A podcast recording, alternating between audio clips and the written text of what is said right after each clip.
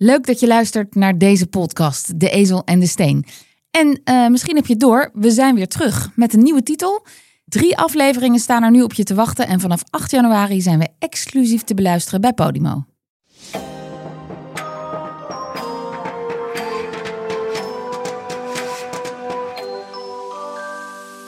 Dit is De Tijd zal het leren. Een podcast over gebeurtenissen van vandaag die schreeuwen om een vergelijking met gebeurtenissen uit de geschiedenis. Ik ben Lisbeth Staats, journalist, en ik zit hier met twee specialisten en liefhebbers aan tafel. Tim Jacobs, historicus en leraar geschiedenis in Heemstede. En godsdienstwetenschapper, archeoloog en veellezer Martine van den Berg laten ons in deze podcast zien dat actuele ontwikkelingen zo ontzettend lijken op de verhalen uit het verleden. Want eigenlijk is alles al een keer gebeurd.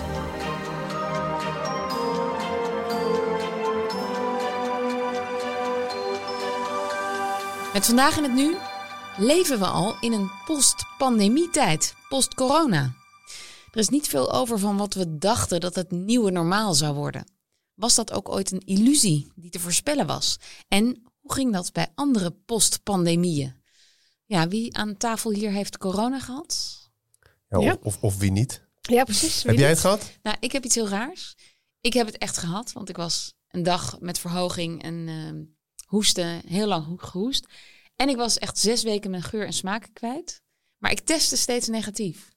Wel zeker die zes weken, dan weet je eigenlijk wel zeker. welke fase van de ja, pandemie was, heel was vroeg, dit? 2020. Dus, de... je dus je had ja. nog geen testen, geen PCR-testen? Uh, jawel. Maar ja, ook die sloegen negatief uit. Ja. En jullie? Nou, ik was heel laat. Uh, begin, echt begin van dit kalenderjaar. Maar toen ging het op een gegeven moment ook, uh, was op een gegeven moment iedereen bij op school ook, uh, ja. alle, viel heel erg mee. Op een gegeven moment werd iedereen heet het om, om, om de dag maar ziek. had je al wel een booster toen gehad? Ik, ik had mijn booster echt net gehad volgens mij. Oh ja. ja. Ja, ja. bij mij een beetje hetzelfde verhaal. Ja, na de booster. Of tenminste na de booster. Het was in dus februari. geleden. Op de dag ja. dat... Maar ik was, nog, maar ik was wel gewoon gaan... Uh, inviel, oh. kreeg ik corona. Sorry. Toen heb ik de hele dag uh, naar CNN, uh, weet je wel, echt kijken. gewoon niet ja. een dag, een week naar CNN gekeken. Ja, ja en eh, het nieuwe normaal, post-corona, post-pandemie, we dragen geen mondkapjes meer. Um, nou, de meeste maatregelen zijn gewoon helemaal weg. Er wordt nog wel gesproken over, ja, misschien komt er weer een nieuwe opleving in de herfst. En daar moeten we op voorbereid zijn. En dat moet je dan vooral zelf doen, volgens uh, de huidige minister van Zorg, Ernst Kuipers. Um, maar wat is de definitie van zo'n tijdperk na een pandemie? Is die te geven? Kun je zeggen wat een postpandemie is, Martine? Ja, nou, wat, uh, wat, wat in de historici doen is natuurlijk kijken naar pandemieën in het verleden en welke effect die heeft gehad op de sa samenleving, op de economie, op de politiek. En waar ik zelf in het bijzonder in geïnteresseerd ben, is wat de invloed is op de ideeëngeschiedenis. Dus heeft dat het denken over het leven, dood, religie, um, over uh, uh, ideologie uh, beïnvloed. Hè, dus dat Zo'n pandemie? Ja. Okay. ja. Um, dus um, nou ja, ik, ik, ik, ik heb bijvoorbeeld de plaag van Cyprianus bestudeerd. Nou, dat is, dat is in de Wanneer derde, was dat? Dat is in de derde eeuw, dus tijdens het in het Romeinse Rijk. Um, dat viel samen met een financiële crisis en een politieke crisis, geopolitieke crisis. Wie is Cyprianus, de keizer van dat moment? Of is dat een... Nee, helemaal niet. Dat was een man die erover schreef. En okay. die pechvogel okay. heeft dus uh, de naam, de naam gekregen. gekregen. Ja. Die heeft een hele plastische beschrijving van die, uh, van die ziekte. Dat is echt afschuwelijk.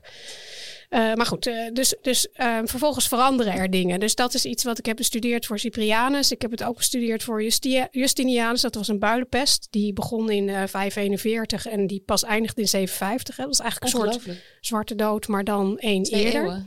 Is dat ook weer een schrijver? Want dat is ook een keizer, Justinianus. Dat is de keizer, Ja, ja. oké. Ja, Ja. correct. Dat is de keizer, die, uh, de Byzantijnse keizer, die, uh, die de naam kreeg van deze plaag. Waarvan we dus nu wel weten dat het builenpest, builenpest was. Dat, uh, dat was nog heel lang onduidelijk.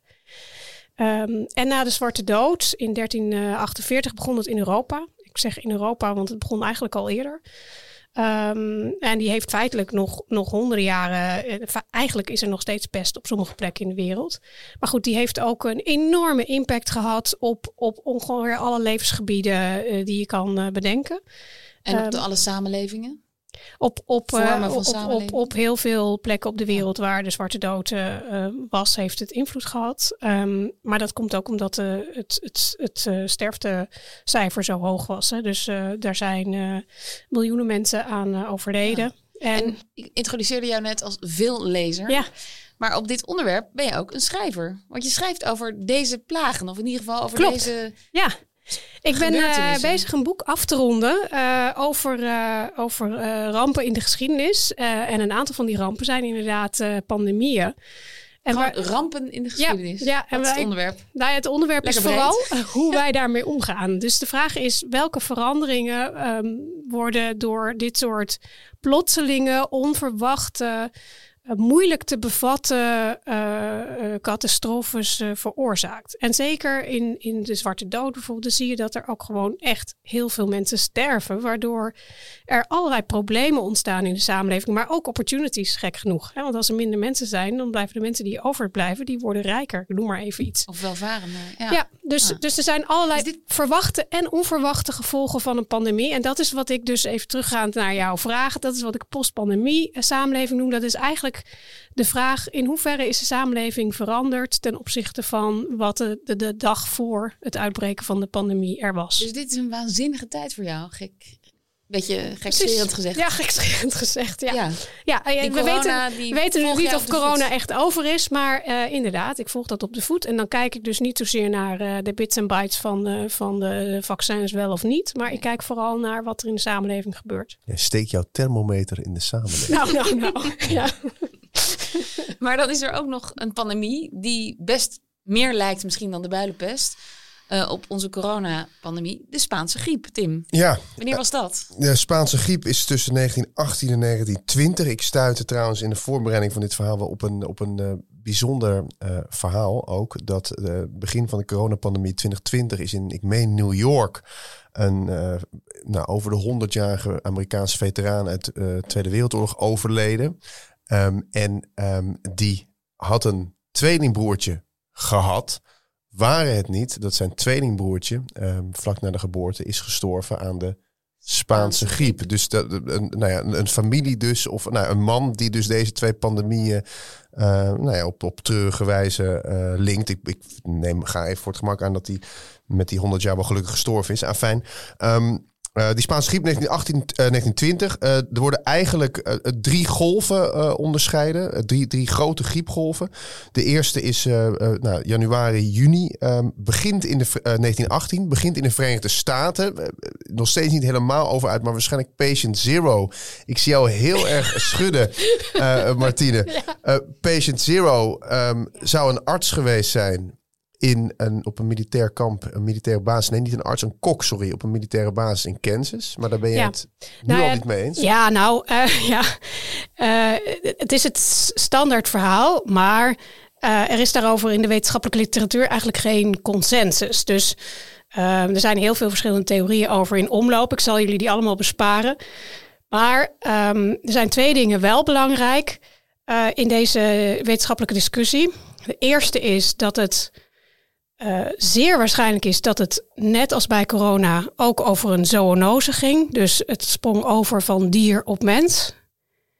En het tweede punt, en dat is nog belangrijker voor deze podcast, is dat ehm, het feit dat het zo lang duurde en feitelijk nog steeds voortduurt, dat we niet weten wie patient zero is, geeft ook een enorme onzekerheid. Hè? Als je niet weet hoe zo'n dodelijke pandemie de wereld inkomt, dan eh, gaan mensen toch die ontbrekende puzzelstukjes invullen met hun eigen fantasie.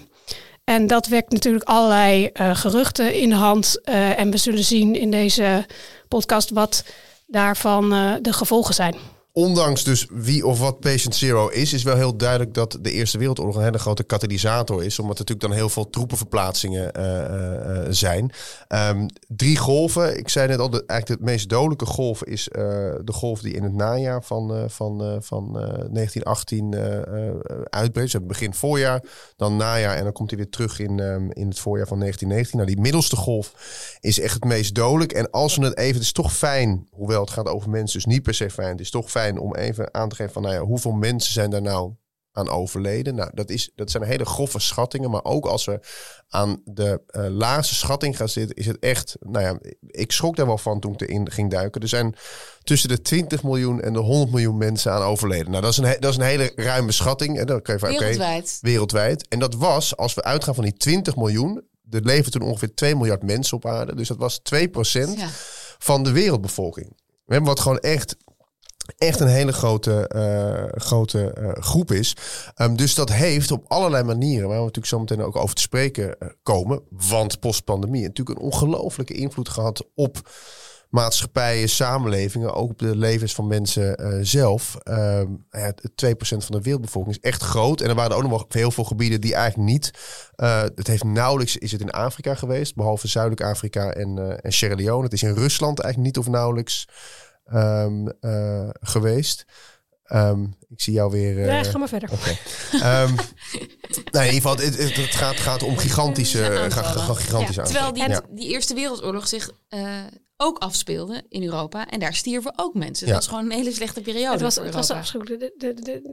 Er was zoveel dood en verderf. En je moet je voorstellen dat uh, Spaanse griep heeft als, uh, um, als, als specifieke eigenschap dat het een B-vorm heeft in de sterftecijfers. Dus niet alleen baby's, hè, zoals die tweelingbroer die jij noemde, uh, stierven en oude mensen, zoals wij nu kennen van de coronapandemie. Ja. Maar juist mensen tussen 20 en 40 overleden aan de Spaanse griep. Dus juist jonge, juist jonge gezonde. gezonde mensen, soldaten, et cetera, maar ook thuis, dus de verpleegsters, die gingen allemaal massaal dood. Dus, de, dus die 2% is nog, eh, je, je zegt 2% is heel veel, maar eigenlijk... Ja, het is 1% bedenk ik me net. Het is 1%. Ja. Nee, maar ja. um, nee, er, zijn dus plekken, ja. er zijn dus jij plekken. Zei, jij zei 20 miljoen van 2 miljard, ja. toch? Die ja, maar dat is niet 2%, dat is 1%. Er zijn dus plekken waar, waar hele dorpen zijn uitgeroeid. Bijvoorbeeld in Alaska zijn gewoon hele dorpen verdwenen omdat iedereen overleed. Dus, dus maar dat, waren, dat waren Inuit-gemeenschappen, dus, toch? Ja, niet dus die maar, 1% maar... die is, um, dat is, dat, dat is een soort gemiddelde van de hele wereld. Maar er zijn plekken geweest waar het sterftecijfer enorm was. Je hebt bijvoorbeeld in ons eigen Emmen ging op een gegeven moment één op de tien mensen dood in de tweede golf. Dus één op de... Dat is echt enorm. van de ja. bevolking. Ja. ja, dat is echt, dat is echt ongelooflijk. Dus, dus, dus uh, de, het verschilde ook enorm per plek hoeveel ja. mensen er overleden. Dus die Spaanse griep die speelde zich eigenlijk, een beetje kort door bocht gezegd, precies 100 jaar geleden af. Een beetje een soort parallel corona 2020, de Spaanse griep tot 1920. Um, en toen was er een periode na de Spaanse griep. Dat was een officiële postpandemie kunnen we zeggen. Of niet, Martine? Ja, nou, ik weet niet of, de, of je het officieel moet noemen. Wat er gebeurt is natuurlijk dat mensen... Nou ja, die Spaanse griep verdween. Verdwijnt rel relatief snel en zonder ingrijpen. Hè, want er waren natuurlijk... Men wist niet... Uh, sommige mensen dachten te weten dat het een virus was. Maar over het algemeen dacht men dat het een bacterie was. En was totaal verkeerde richting aan het zoeken. Dus er was gewoon geen medicijn. Dus het gevolg is dat mensen uh, een soort staat van verbijstering um, uit deze pandemie komen. En feitelijk hebben we nog geluk gehad dat het toch, uh, ja, dat er zoveel mensen ziek zijn geworden. Dat op een gegeven moment toch zichzelf uh, uh, heeft, heeft noem je dat? nou ja, uitgeroeid. Uit, uitgeroeid. Maar goed, um, door, met heel veel slachtoffers. Met ongelooflijk veel slachtoffers. Ja. Maar inderdaad, dus het, het hield op. En, um, en dan blijft er dus verbijstering over. Ja, en die verbijstering heb je heel mooi samengevat in een aantal punten. In ieder geval punten waaraan we kunnen zien dat de samenleving echt veranderde na die uh, pandemie. Laten we ze even uh, langslopen. Um, ten eerste de gezondheid, waar nu ook tijdens corona heel veel over gesproken is. Hè? Vooral mentale ja. gezondheid. Ja. Die ons mentaal evenwicht is, is aangetast door lockdowns, maatregelen, verlies van werk, inkomen en sociale gezelligheid. hoe was dat na de Spaanse griep? Ja, er waren uh, veel minder maatregelen, een beetje afhankelijk van de regio. Want in, Amerika waren er bijvoorbeeld heel veel maatregelen, maar in Nederland niet. Uh, dus daar lag het niet aan. Maar er waren toch ongelooflijk veel gevolgen voor de mentale gezondheid, ook de fysieke gezondheid. Mensen die ziek waren geweest, die rapporteerden allerlei vreemde verschijnselen. Hè, dat kon zijn vermoeidheid, uh, duizeligheid, uh, gebrek van, uh, dus niks meer, niks meer horen, blind worden. Uh, een, een, vrouw die daar een verhaal over schrijft, die vertelde dat ze helemaal grijs werd en nooit meer een haarkleur had. Ze was twintig.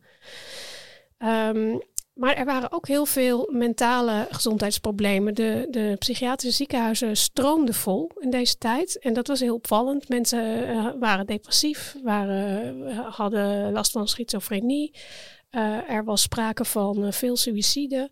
Um, dus dus... En werd dat officieel gelinkt aan die Spaanse griep? Nee, dat is echt, echt heel erg heel af en toe dat er een arts die klachten kon linken. Ja.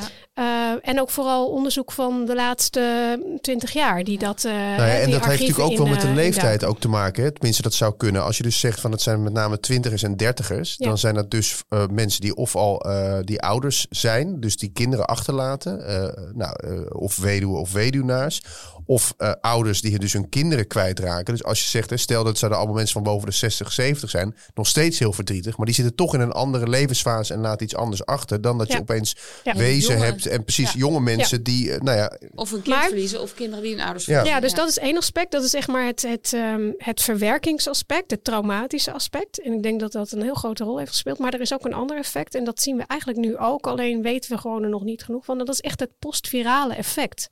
Dus iets in je lichaam en in je hersenen verandert na zo'n ziekte. Zeker als je heel ernstig ziek bent geweest. Um, en, en, en dat kan dus niet alleen leiden tot dingen als vermoeidheid, wat we nog wel een beetje kunnen snappen. Niet als het te lang duurt. Um, maar dus ook mentale problematiek. Ja. Um, ja. Daar, daar, staan we nog maar aan het begin aan van. Natuurlijk. Precies, ja. Alleen al aan ja.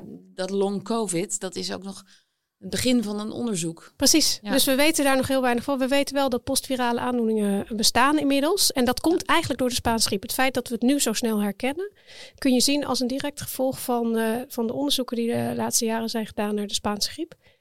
Um, maar bijvoorbeeld ook in Tanzania waren er heel veel mensen ziek geweest. En die waren zo uitgeput en verzwakt. Ook door de, door, doordat ze sowieso al niet heel veel te eten hadden. Dat dus hele oogsten mislukten. En daardoor dus een enorme hongersnood uh, eraan vastgeplakt werd. Door de gevolgen, de, van, gevolgen van, van, van het feit dat mensen griep hadden. Ja. Dus uh, mensen die zeggen het is maar een griepje. Uh, nou, het, soms kan ook een griepje zeer catastrofaal uitpakken. En Tim, de gevolgen voor de wetenschap of de medische wetenschap? Ja, daar sloeg uh, volgens mij een soort optimisme wat er aan eind 19e eeuw was van hè, uh, nou ja, industriële revolutie, uh, pokkenvaccin, dat is al wel langer daarvoor, maar de, de, wetenschap kan steeds meer in plaats van dat eeuwige aderlaten van, van, van daarvoor.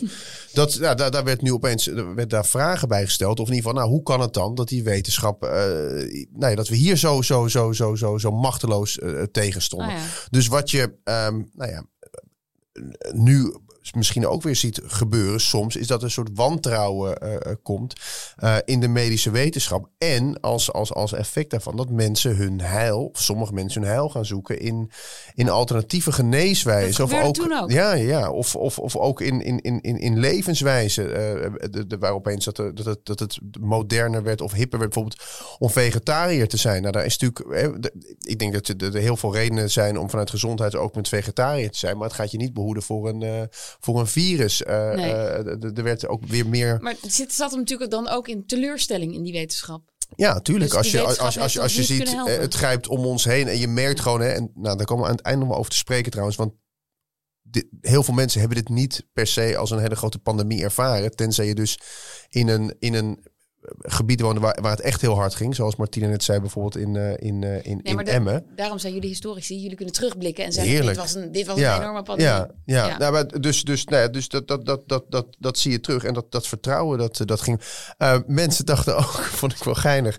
Mensen dachten op een gegeven moment ook... Um, er werd meer, er is ook, mensen gingen meer roken ook na, ja, na, na, na de Spaanse griep. Omdat ze op een moment dachten dat ze op die manier dat virus weg konden Lekker houden. Wegroken. Ja, en met name vrouwen. Want uh, het was daarvoor een beetje nat dan als je als vrouw rookte. En hier is eigenlijk, hier is de, hier is de, nou, ik wil niet zeggen of, die, of dat één op één is, maar hier is de, hier is de Belinda, hier is de Belinda rookster ja, ontstaan. De ja, de Belinda ja, mental vrouwen, rookster. Vrouwen waren ook uh, de Eerste Wereldoorlog gaan werken in heel veel verschillende landen.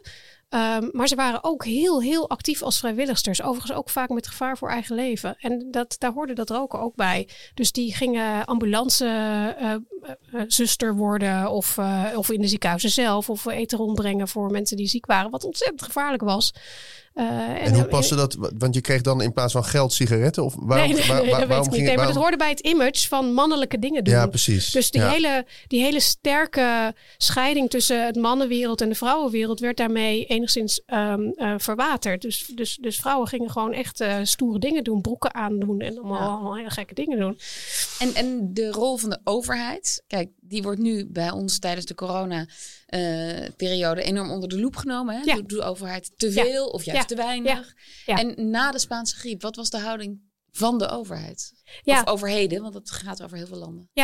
Nou ja, je ziet uh, aan de ene kant dus nog even tijdens dat er best heel veel kritiek is op wat overheden doen. Dus ook in Nederland, uh, bijvoorbeeld in de Tweede Kamer, is het precies één keer genoemd, uh, de Spaanse griep. Tijdens die pandemie? Ja, en Wilhelmina, die heel blij was dat de revolutie van Troelstra in 1918 niet doorging. Die ging gewoon uh, met haar uh, koetsje en Juliana erin uh, op het Malieveld, rondparaderen. Met massa's mensen die waarschijnlijk allemaal geïnfecteerd zijn daar. Dus dat was... Maar op een gegeven moment gingen ze wel uh, dingen cancelen uh, vanwege uh, de Spaanse griep. Maar dat was waarschijnlijk ook omdat bepaalde steden helemaal niet zo blij waren met Wilhelmina. Dus het nou was ja, een soort smoes. goed uit. Ja. Maar goed, de overheid deed feitelijk helemaal niks. dat, is niet, dat is niet een waardeoordeel, maar dat is omdat die structuur er ook helemaal niet bestond. En dat is precies wat ging veranderen. Dus de overheid realiseerde zich wel degelijk, niet alleen in Nederland, maar overal over de wereld, dat er dingen nodig waren. Dus wat was er nodig? Uh, meer zicht op het virus. Hè, of dat, ze wisten toen nog niet dat het een virus was. Meer zicht op besmettelijke ziekten. Dus veel meer centrale registratie. Um, precies. Um, er kwam ook een soort voorloper van wat later de World Health Organization was. Uh, de International Labour Organization. Dat was echt ook, ook die deden ook dit soort taken. Uh, men ging ook letten, en daar hebben we het in een andere podcast over gehad, uh, over op uh, hoe huizen worden gebouwd, of er wel voldoende frisse ja. lucht is, ventilatie, et cetera.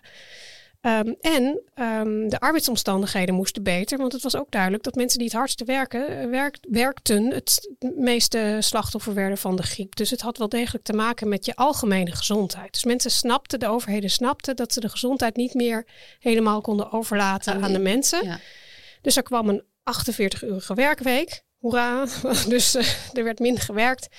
Um, en er kwam zoiets als een uh, zorgverzekering um, in dus verschillende de landen. gezondheid, samenvattend, ja. kun, kreeg En veel ziekteverlof. Meer ja, dus ja. dat zijn allemaal um, verworvenheden die we tussen aanhalingstekens te danken hebben aan uh, de Spaanse griep. En dat is natuurlijk ook een interessante parallel nog, als ik die snel mag maken, tussen uh, pest in de 14e uh, eeuw. Is dat daar dus ook de, de, de, nou we hadden het aan het begin over, de positie van de mensen die achterblijven in dit veld vaak beter worden. Ja. Dus uh, er wordt gezegd in de 14e eeuw in Europa ontstaat er voor het eerst zoiets als de middenklasse. Omdat er zoveel mensen uh, dood zijn. Dat uh, de horigheid, dus de, de, de, nou, de, voor mensen die dat begrip niet kennen, de, de semi-slaven op het platteland. Nou, er is gewoon te weinig uh, arbeidsaanbod. Dus ja. mensen kunnen meer gaan, gaan, gaan vragen. Dus dat, dat, nou ja, dat... Ik moet nu denken aan alles wat er op Schiphol en zo gebeurt. Al die personeelstekorten in bij, vrijwel ja. iedere sector. Ja. Nou zijn er, is dat niet door oversterfte nee, van precies. corona nee. in dit geval. Maar goed. Nou, dat, het is wel iets wat ook na een pandemie gebeurt. Precies, en dat is niet voor niks. Alleen, ik moet eerlijk zeggen, ik heb me daar echt al, al weken lopen om daar hoofd over te breken. Waar zijn dan al die mensen? Want die ja. zijn niet ineens CEO van een, uh, van een internetbedrijf geworden, neem ik aan. Ik bedoel, die, die, die ik, nee. ik, begrijp het niet laten helemaal. We, laten we daar een podcast over Ja, precies. Dat die lijkt zijn, me Die zijn coach geworden.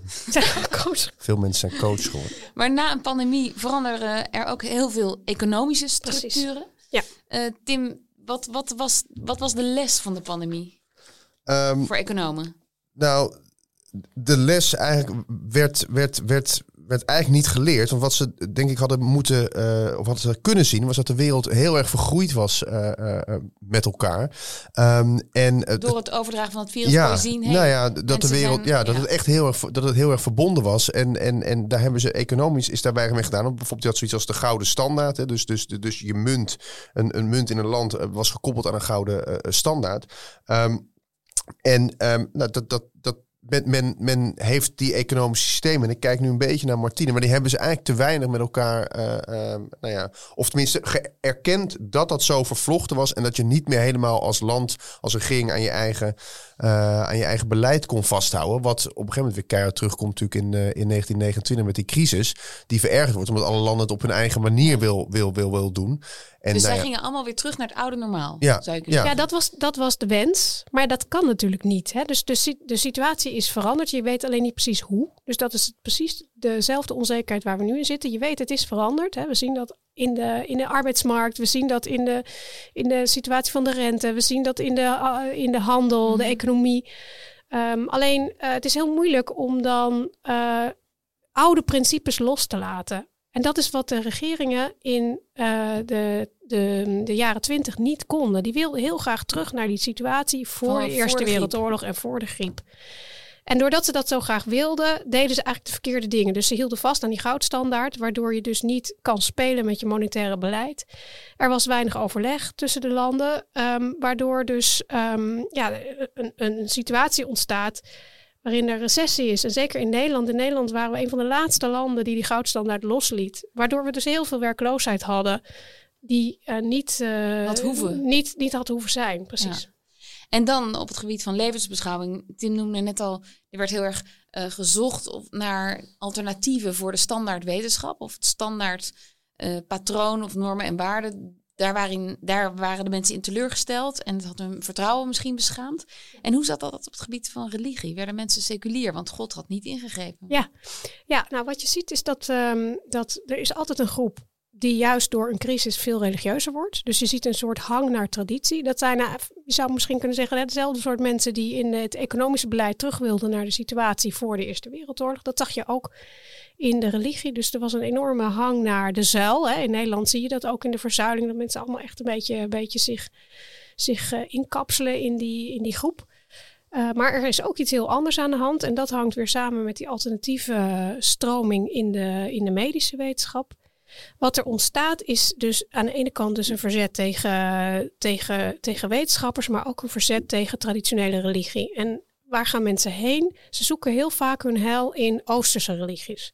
Dus je ziet een interesse in boeddhisme, um, in spiritualisme, in uh, hindoeïsme. En dat wordt vaak verwesterd. Hè? Dus dat is niet dat het een soort in pure vorm overgaat, maar dat er een soort dus theosofie bijvoorbeeld, of de mhm. Christian Science, dat waren allemaal bewegingen die van mensen opkwamen. die toen opkwamen, of toen vooral heel populair waren. Want ze waren er al, maar ze werden heel populair. Um, bijvoorbeeld uh, de schrijver van. Um, och, nou ben ik het even kwijt. Uh, Sherlock Holmes. Ja, dat was een man die had een zoon verloren aan Arthur de Spaanse Conan griep. Doyle. Heel goed. Tim, 10 punten voor jou. 10 punten voor Tim. Uh, en die, uh, die ging zich dus helemaal uh, bezighouden met seances en, en, en Ouija-borden en allerlei manieren om ook, ook iemand als ehm, Einstein, hoe heet hij nou? Um, God. Einstein? nee, niet Einstein. Steiner? Nee, nee, de man van de Edison. Edison, die ging dus een, spiri een spirituele telefoon ontwikkelen. Dus een telefoon waarmee je met de doden kon praten. Maar dat lijkt heel erg. Heb je, hebben jullie die gehad voor? Of zijn jullie daar. Sorry, mag ik bijna niet zeggen te oud voor. Hebben jullie de droomtelefoon vroeger gehad? Nou, wij, wij praten even door. de droomtelefoon heb ik niet. Wat ja, is dat? Kan je zo, dan kon je zo. Dat was een speelgoed voor meisjes tussen haakjes. En dan kon je. Dat was echt. Toen ik jong was, eh, tien of negen of zo. Dan kon je dan of elf. Dan kon je met een neptelefoon bellen. En dan kreeg je allemaal jongens aan de lijn. Dat was een computer gestuurd. Maar dat, die vond je dan de droomtelefoon? Nee, nooit dat je dan geen, nee? Echt, oh. Daar moet ik nu aan denken nu jij dat zegt. Ja, met die, nou, Edison die had het dus ja, al bedacht. Sorry. Nee, en, en, en, en wat dat dus eigenlijk aangeeft, is dat er een hele diepe behoefte is tot een soort begrip van het metafysische waarbij de oude antwoorden op de metafysica, namelijk traditionele religie, hè, het katholicisme of het protestantisme, niet meer voldoen. Dus mensen gaan zoeken op nieuwe manieren. En het boeddhisme bijvoorbeeld, en het hindoeïsme met karma en reïncarnatie, zijn mhm. natuurlijk prachtige manieren om die doden, die zo totaal zinloze dood van mensen in een loopgraaf of uh, door de stomme Spaanse griep, toch een soort van ja, betekenis, betekenis er een nieuwe betekenis. Dus je ziet een enorme groei van dit soort uh, bewegingen. En zie je dat nu ook? Na corona of in coronatijd? Nou, ik. Want jouw vizier staat daar vast heel ja, ja, ja. Ik, ik, kijk, ik, ik denk wel dat je dit soort dingen pas met enige afstand uh, echt uh, kan, uh, kan bekijken. Maar ik denk wel dat de kern aanwezig is, namelijk een diepe wantrouwen van overheid en wetenschap. En die afkeer van, zeg maar, wat ik dan nu even westerse waarden noem. Dat is natuurlijk helemaal niet hetzelfde, maar zo wordt dat ervaren. De westerse wereld, rationeel, wetenschappelijk uh, onderzoek, et cetera. Die afkeer, die leidt bijna als vanzelfsprekend tot een soort van uh, interesse in, um, uh, in, in, ofwel Oosterse religies, ofwel ja. natuurfilosofieën, universalisme, hè, alles met alles verbonden.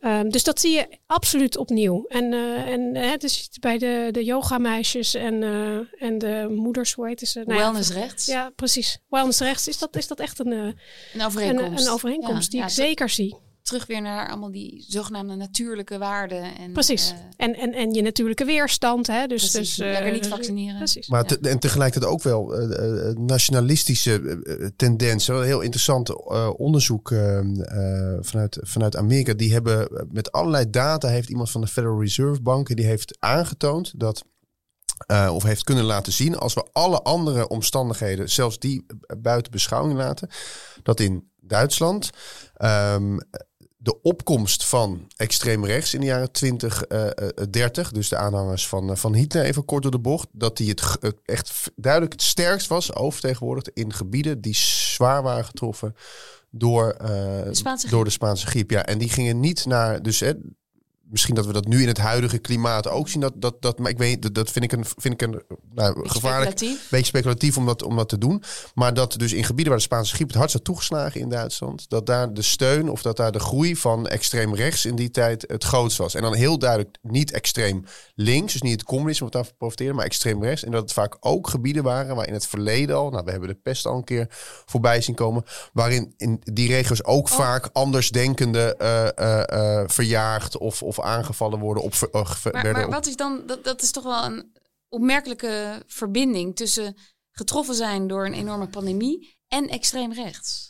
Ik zou die, dat verband zou ik nooit hebben kunnen leggen. Zo. Nou, omdat je, je hebt, we zijn begonnen het, gesprek met, jij vroeg van waar komt die naam Spaanse griep vandaan? En daar zit het misschien al een beetje in voor mijn gevoel. Is dat je, als je iets, hè, Martine legt, eh, vertelt net een heleboel over, over, over, over zingeving of over religie en hè, een verklaring ergens voor zoeken. En dat we blijkbaar dat er mensen zijn die in zo'n on, ergens onverklaarbare pandemie, of in ieder geval uh, zoveel doden waarvan je niet precies weet waarom het ons moet overkomen. Misschien wel wat er aan de hand is, maar niet waarom. Dat je daar een soort van, uh, dat je daar toch een, een, een, een, een vijand of een oorzaak voor nodig hebt die daar, uh, die daar achter zit. Ja, een zondebok, een scapegoat. Ja. ja. En, ja. ja. en door... nationalisme is natuurlijk ook, ook, dus naast dat er antisemitisme was, hè, dus, dus het idee van de zondebok, is nationalisme natuurlijk ook een vorm van traditionalisme. Dus wat ik net zei, mensen gaan terug naar hun religieuze tradities. Mensen gingen ook een soort gedroomd verleden verheerlijken. He, dus keken naar, het, eh, in, in, in het geval van Duitsland, naar een soort uh, middeleeuws Duitsland waarin alles helemaal fantastisch was. En dat dat allemaal sprookjes zijn. Uh, dat doet er dan helemaal niet toe. Maar dat soort sprookjes helpen mensen om weer uh, hoop te vinden voor de toekomst. Dus als er dan zo'n man komt als Hitler, die een soort van uh, belooft dat dat allemaal terugkomt. En sterker nog, in tegenstelling tot de landen die allemaal aan bezuinigen waren, ging hij uitgebreid investeren in, in de infrastructuur, wat, wat economisch gezien een slimme zet was. Um, paste dat allemaal naadloos in elkaar. En ja. daardoor uh, werd hij, daardoor werd hij zo populair. Ik weet niet of, of, dat is waarom hij zo populair werd. Dat uh, is een hele grote uitspraak. Maar dat is zeker een van de, van de aspecten die hebben meegespeeld. Dus mensen komen uit een traumatische situatie. En de Eerste Wereldoorlog en de Spaanse griep. En gaan vervolgens zoeken naar een manier om dat een plek te geven. En op een soort van positieve manier weer uh, uh, te, te verwerken en door te gaan. Ja, toen jij net vertelde, Tim, uh, over die mensen die dan heel erg getroffen waren door de pandemie. En dat juist daar dat gevoel voor extreem rechts uh, goed uh, postvatten. Mm. Ik moest denken aan, uh, en, je, en we hadden het over wantrouwen. Ik las laatst op Facebook, ja, dat is dan de bron. Maar mensen die, nu was er weer sprake van dat apenpokkenvirus, hè, mm. dat weer op, opleefde. En dat mensen zeiden, ja, zie je wel, nu krijgen we het bedachte apenpokkenvirus. Want ze hebben ons met corona er niet onder gekregen. Nu gaan ze nog een poging doen. Toen dacht ik, jeetje, dan, zie, dan kijk je echt met een soort complotbril naar wat een verschijnsel is. En dan snap ik opeens dat je, dat je dan heel gevoelig bent voor hele sterke uitspraken, sterke mannen, mensen die je beloven naar een, die je een leven beloven van voor de pandemie. Ja, maar die mensen zijn ook uit deze pandemie gekomen, net als jij en ik eruit zijn gekomen. Wij, wij geven misschien uh, de kudo's, de credits aan het vaccin. En zij geven de kudo's en de credits aan het feit dat ze geen vaccin hebben. En uiteindelijk staan we op hetzelfde punt. Uh, en kunnen we, kunnen we dus ook een narratief creëren over, over hoe onze ervaring is gegaan. En dat deden mensen natuurlijk tijdens de Spaanse griep ook. Ja. Nou, uh, dus die pandemie had invloed op eigenlijk alle aspecten, alle aspecten van het leven uh, in een samenleving. De economische, de wetenschappelijke, de manier waarop mensen naar die economie en de wetenschap keken. Levensbeschouwelijke consequenties, wat hadden we nog meer? Politiek. Politiek, de mentale gezondheid. Um, ja, als we dat weten van de Spaanse griep, de periode na de Spaanse griep, kunnen we aan de hand van die punten dan ook bepalen wanneer we in een post-corona-tijdperk zijn beland. Wat denken jullie? Nou ja, ik denk dat post, dat weten we pas achteraf. Hè. Dit is typische wetenschap uh, die je kan doen als alles voorbij is. dat is lekker makkelijk. Uh, maar goed, als we nog een golf krijgen, dan krijgen we ook weer daarvan gevolgen. En als dat allemaal heel erg meevalt, dan gaan we achteraf kijken en zeggen: oké, okay, het, uh, het, het, het, we beschouwen het 20 tot 22. Maar ja. goed, voor hetzelfde geld duurt het nog tot 24. Dat weten we natuurlijk niet. Um, maar wat je wel kan zeggen is dat er een zekere uh, op, op, korte termijn was er even economische bloei en er was het gevoel we gaan weer helemaal terug naar het oude normaal. En ik heb het gevoel dat we nu al in een soort besef zitten, of misschien ben ik dat alleen, misschien zie ik dat vanuit mijn perspectief, maar dat we inderdaad in een veranderde samenleving zitten. En dat komt omdat de economie zo onzeker is. Hè. We hebben hoge inflatie en ja, arbeidskrachtproblemen, et cetera. Dus we hebben allemaal het gevoel van, uh, misschien wordt het toch wel allemaal anders. Dus dat is iets wat, uh, wat zeker aan de gang is. En ik denk dat het, um, het aspect, politiek aspect, dat zullen we natuurlijk uh, weten als er weer verkiezingen zijn. Dus dat is nu even niet zo, uh, zijn we daar niet zo mee bezig. Maar dat zal zeker een rol spelen bij de volgende verkiezingen. Verkiezingen, ja. ja. Tim? Ja, ik vind dat wel. Ik vind dat Kunnen we er iets van leren? Nou, ja. Um, ik denk wat we ervan kunnen leren is dat het dus niet gek is. Hè? Of dat, er, dat, er, dat er aan de ene kant positieve kanten, maar ook negatieve kanten aan zitten. Hè? Als je nu kijkt naar uh, nou, waar we het over hebben, waar we die pandemie mee, mee, mee vergeleken hebben. Even puur economisch. En nu speelt natuurlijk een heleboel andere dingen ook weer een rol. Dat zal toen ook zo geweest zijn. Maar dat, dat, dat, dat de gewone man, vrouw het misschien beter krijgt. Of in ieder geval, uh, als je nu een grote loonsverhoging krijgt, maar de inflatie is heel hoog. Dan is de vraag, als je het als je vanuit dat bekijkt, of het echt veel beter krijgt. Maar dat, dat, dat er ook altijd gewoon, dat er, dat er goede dingen aan zitten. Als je zelf niet uh, uh, getroffen bent. Namelijk in, in dit soort zaken.